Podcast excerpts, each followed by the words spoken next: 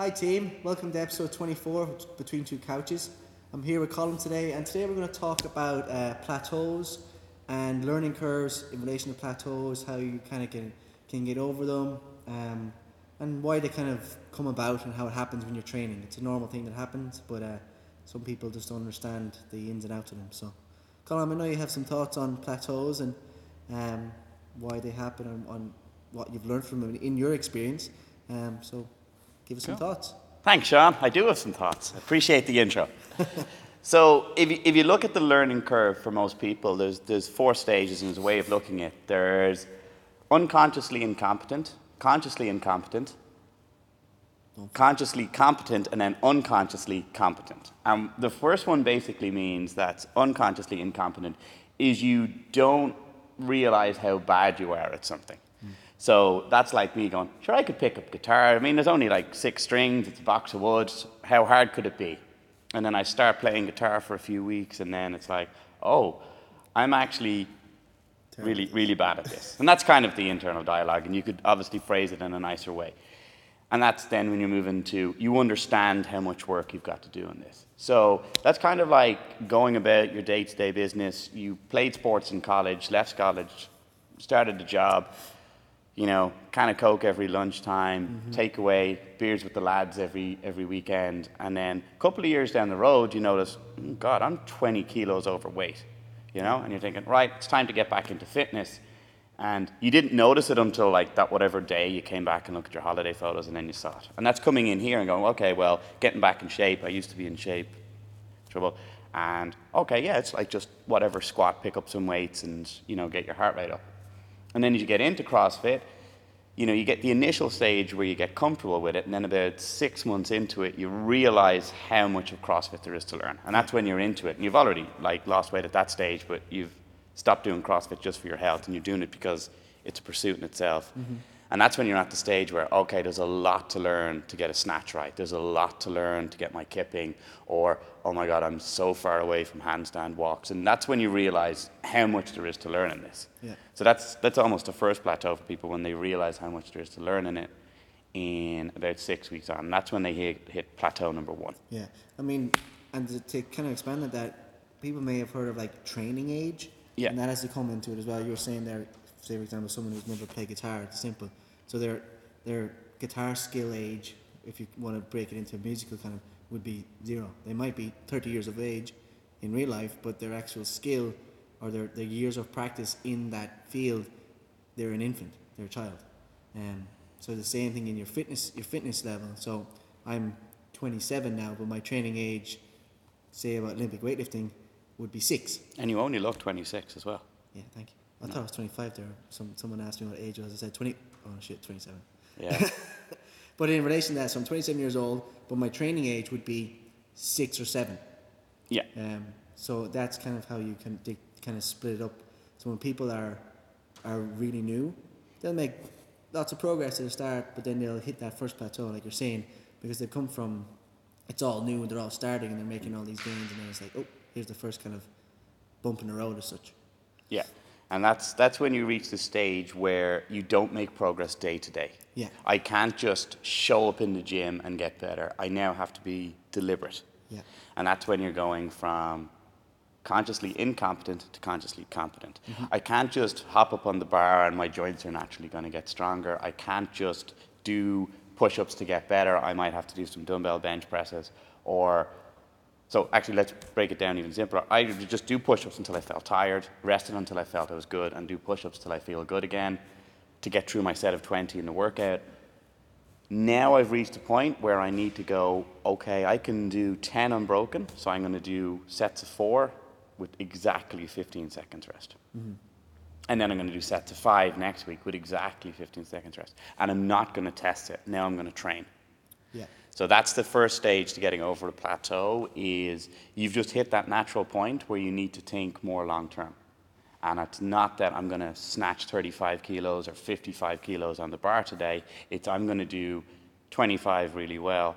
Next week I'm going to do 27 really well, provided I have a focus in each and thing. that's where people kind of they they they kind of they've got no guidance and like that they hit say bring it it's easy when you talk about barbell movements say they they back squat sixty kilos, and that's Yeah. their their best back squat, and then they continually try and do the same weight over and over and over, or, and then they they struggle to to kind of surpass it. Like you said, what they need to do then is is to think about they're they're they need to start training properly. So like that, do five sets of five at forty kilos Yeah. five sets of five at 45. Build up the strength in your legs so when you come back, guess what? You might squat 65 or you might squat 70. And that's where they need they need the guidance, right? From the likes of us or trainers. Say, okay, you've, you're here, let's refocus, change the tactics, and then when we come back, you can you'll exceed what you had. Absolutely. You know, so like you don't max out your back squat or max out your snatch very often now. No. And the older you get in your training age, the less you max out and the less you test. in CrossFit terms, then, you know, looking at Sam, he doesn't go for it every workout. Some workouts are just to do, most workouts are looking for unbroken or, or smoother and things. pacing strategies and things like Yeah, that. or for God's sakes, put your feet together in the, in the handstand push ups. Yeah. He's back there. Everybody gets called out, right? Um, and that's the stage you make after about, about six months. And then you're into conscious competence. Sorry, yeah, conscious competence, where you have to focus on a skill. Yeah. Apologies. We'll keep going. we'll keep going. Time is not up. It's not Sorry about that, guys. So that's when you're reaching the stage where then you need to focus on things. So you can pick the snatch or a kipping pull up or a bar muscle up. That's where hopping up and doing bar muscle ups isn't enough to get you better. I need to focus on my hollow and arch swings. Yeah. And how long do you need to do that? I can't tell you. Dr. Bob Rotella, who's like the world's best golf psychologist, 10,000 hours. he tells people, no, it's like 10,000 hours is a sort of debate. thing. So- That's, it's debate. Is it up for debate now? Is it? Yeah. People don't really believe that. Well, 10,000 hours means I can just tick the box, but it's deliberate practice, and deliberate practice isn't going for it. Like, it's, it's like um, the thing he had in golf is like, well, I'm not good at eight foot putts. He's like, okay, how many times are you practicing eight foot putts? And you know, that's not just every time that rolls around the ball on the green and you tut. That's like literally going out to putting green and hitting 100 balls today, eight foot. You know, deliberately hitting them, going, okay, that one was left, that one was right, what do I need to change? That one was too short, that one was too far. Building up your percentage. Ditto with that, if I want to get really good at a bar muscle up, I can't just keep popping up on bar muscle ups. I have to go, okay, right, I'm chicken winging, so I know my hollow and arch isn't strong enough. I need to actually go back and work on my hollow and arch. Yeah. How long? We don't know, but it's deliberate practice. Yeah. And that's when you get onto stage with your conscious competence. And then when the open rolls round, or when like the Dubai qualifier, the French throwdown qualifiers, because we've got more CrossFit qualifiers now, Yeah. that's when you go for it, you know? But at no point, you know, I'm not going to let you max out your snatch until it matters, Yeah. you know? So you coming in every Monday and trying to max out your snatch, you just start missing weights. Whereas we go look at that and say, right, well, you know, you're too far on your heels, you're not in the balls of your foot. That's what gets through. But that's, that's down the rabbit hole a little bit for, for people. Like you were saying is, you eventually have to stop going for it every day and think training. Yeah. Take a step back.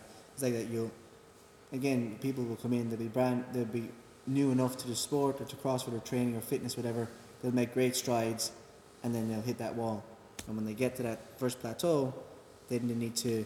I mean, they need to readdress readdress what they're doing and start training purposely about Yeah. fixing certain things so they can improve then down the line. But it's also they need to they need to do that so they don't get injured, because that's also another thing. People if they're if they haven't got guidance uh, and they don't really know what they're doing, they think they're just oh I'm going to go into the gym today and last week I benched 22 and a half for a set of 10. I'm going to do 25s this week, and next week I'm going to do 27 and a half. So next week I'm going to do 30s, and then all of a sudden they tear a pec or their shoulder Yeah. starts to hurt, and they get eight, six, seven reps, and they they're not actually they're not actually training right. They're just kind of maxing or testing every week, and eventually they're going to get burnt out like that. You don't let me max every week because they, it's a higher risk of, of fatigue on my system, and like that. If it doesn't go well, it's also in the mentally as well, right? Yeah, It's going to affect you mentally too, because you'll be like, oh, well, I'm crap at this stuff. Yeah, and that's that's the thing. Like, is the the deeper you get into something, the more time you have to spend practice, the more time you have to spend on stuff you're quote unquote not good at. Yeah, Again, this is all if you want to get better at this. If you want to just be fitter and healthier and enjoy it intrinsically, and we're always a big fan of make sure you enjoy the process, just show up. Show up and do the work. And Yeah. We have enough variance that your body is not being overloaded with anything. We've enough short workouts, light workouts, heavy workouts, medium workouts, body weight stuff, all that. That's all combined. And there's so many different progressions we can do for certain things. Yeah. But if you deliberately want to get better, it means being patient. And everyone says, I am being patient, but I'm not seeing results. It's like, well, That's not exactly patience, right? yeah. No, again, it's, it's, it's easy for us to say. And I'll like pick myself as an example. Like I, I struggle on pull-ups and burpees knocked the wind out of me and I'm not an overly strong deadlifter. And I worked hard on that for six months from the open to midterms. And then I was like, oh yeah, just because I worked hard on it doesn't mean it goes from my worst movements to my best movements. It goes from my worst movements to Slightly less. slightly less worse. And that's, that's okay and that's progress. Yeah, and that's something you, you just have to be happy with the pro, any progress really. Yeah. Um, and like you can't really put a a, a gauge or, or um, like a, a a standard on well, if I do this for six months, this is what I should achieve, because hmm. it doesn't work like that. Eh, like I, I would love that to be the case. It's like okay, I want to snatch 160. So if I do this for six months, in six months' time, I'll snatch 160.